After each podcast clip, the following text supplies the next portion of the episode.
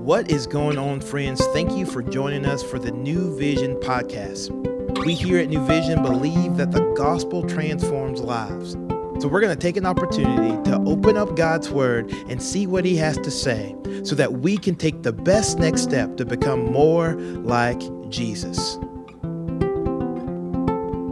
Hey, it's good to be back with you guys. It's another New Vision podcast. Cloud with you here. It's Friday, and I know my wife is super excited because it's the last day of the school year. She's getting out for Christmas break, and I know many of you guys are probably excited about that as well. And so, in addition to that, the cultural things that we look at, look forward to at Christmas, the time off, the food, the gifts, the time with friends and family, uh, the music, all that kind of stuff.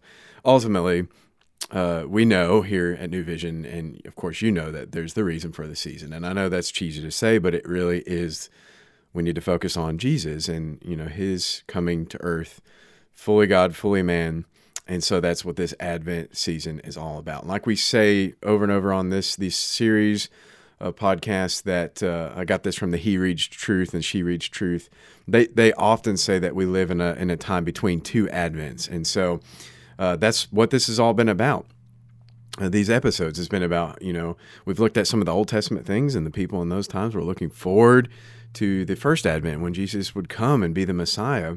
And then he had his ministry on earth and then he died and was resurrected and ascended and he's gone now, but he will come back and we look forward to that in the age of the church uh, as we continue to live out his great commission through the power of the Holy Spirit we ultimately groan for ultimate redemption. We have been redeemed, but we want ultimate redemption. And that's, of course, the age that we live now and what we look forward to. But we always remember the Christmas season. And so we're going to continue on with that. Hopefully, you've been tracking along with our, our Christmas series, which is the same theme of beholding the light. The new single that we've gone out it's on Spotify. I'm sure it's on iTunes, all that stuff from our music team. It's just Behold the Light. And we see that theme over and over throughout Scripture. So today, I'm going to shut up, read Scripture. We're going to be in Luke chapter 1, verses 26 through 38. You've probably heard this many times every Christmas season, but let's do it again. Luke chapter 1, verse 26 through 38. And this is the ESV. In the sixth month, the angel Gabriel was sent from God to a city of Galilee named Nazareth, to a virgin betrothed to a man whose name was Joseph of the house of David.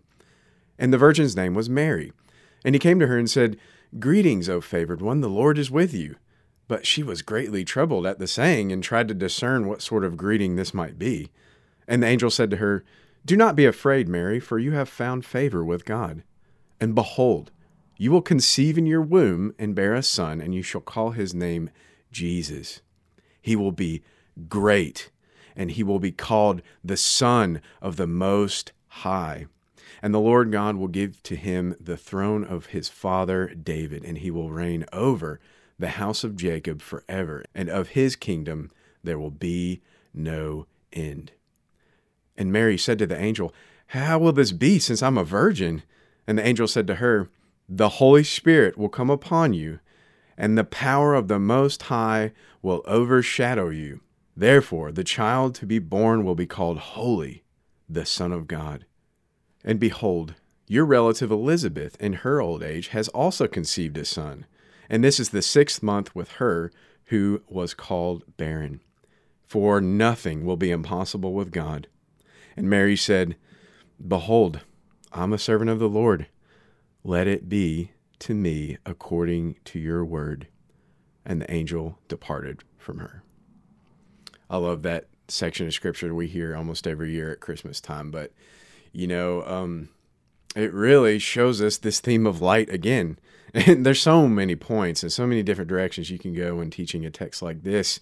But this is, you know, one of the themes. I, starting off this series, we go back to episode one. I talked about all the times you see the light, the word light, you know, that that artistic motif used in Scripture. It's it's uh, it's artistic term, you know, and it's it shows all sorts of things. We talk about it shows joy, knowledge, you know, purity. We saw that a, a couple days ago about it shows the the darkness when it's contrasted with sin and holiness, and then there's you know it, it it brings life like just straight up. It grows the crops and everything, and then we talked about how it shows the very presence of God. You know, Jesus is called light and God with us, and so you think about the sun and then you compare the God who created the sun, how much more of a, an intense brightness of light uh, uh that His presence brings. So, anyways, that's just kind of the uh, reminder of some of these themes, and we're seeing it here again, just in this verbiage that's being used. And so, first, I wrote in the notes, light overshadows. Or in other words, the bigger the light, the bigger the shadow. The bigger the light, the bigger the shadow. It, it light overshadows, and we see this in verse thirty-five. Uh, the angel said to her, "Holy, the Holy Spirit will come upon you, and the power of the Most High will overshadow you. Therefore, the child to be born will be called Holy, the Son of God. The Most High will overshadow you." And you're like, "Well, shadow is not the same as light." But I, I looked this this word up, and in Greek, it's uh, pronounced episkiazo, uh, and so you break that down. Epi means upon, and skiazo means to cast shade. So it's overshadow to cast shade upon. And uh, this same word is used in Matthew 17, verse 5. It's used all over. Uh, but in Matthew 17, 5, we see this overshadowed being used at the transfiguration with all the light and the bright cloud is overshadowing them. And so it says, Behold, a bright cloud overshadowed them, and a voice from the cloud said, This is my beloved Son, with whom I am well pleased. Listen to him. And so, this intense brightness that's overshadowing the disciples when God the Father is saying, Hey, listen to my Son, the second person of the Trinity, it's God's presence. And so, here he's, he's saying, The Holy Spirit, God, will overshadow you, Mary. And, you know, it'll be the virgin birth and that's crazy. I don't fully understand that. And that shows just how great God is. That shows how great the light is. And when you think about how great light is, you know, he overshadows Mary. Well, Jesus, God, you know, that light overshadows the rest of humanity, which were not great. And so, you know, the bigger the light, the bigger the shadow. If you think about just just pause and think about just how great the light Jesus is you know, he is great in the perfection of his nature. Okay, he's fully God, but he's also now a baby. He's fully God and fully man. That's a perfect nature. I don't under, fully understand that. You know, that's worthy of worship. That's great. Jesus is great in the uh, majesty of his offices, his roles. He will be prophet, priest, and king. All right, that that's that's a pretty good resume. You know, Jesus is great in the excellence of his achievements. He's defeating sin and death. No one in the course of history has been able to do that. Ultimately, we all have to die.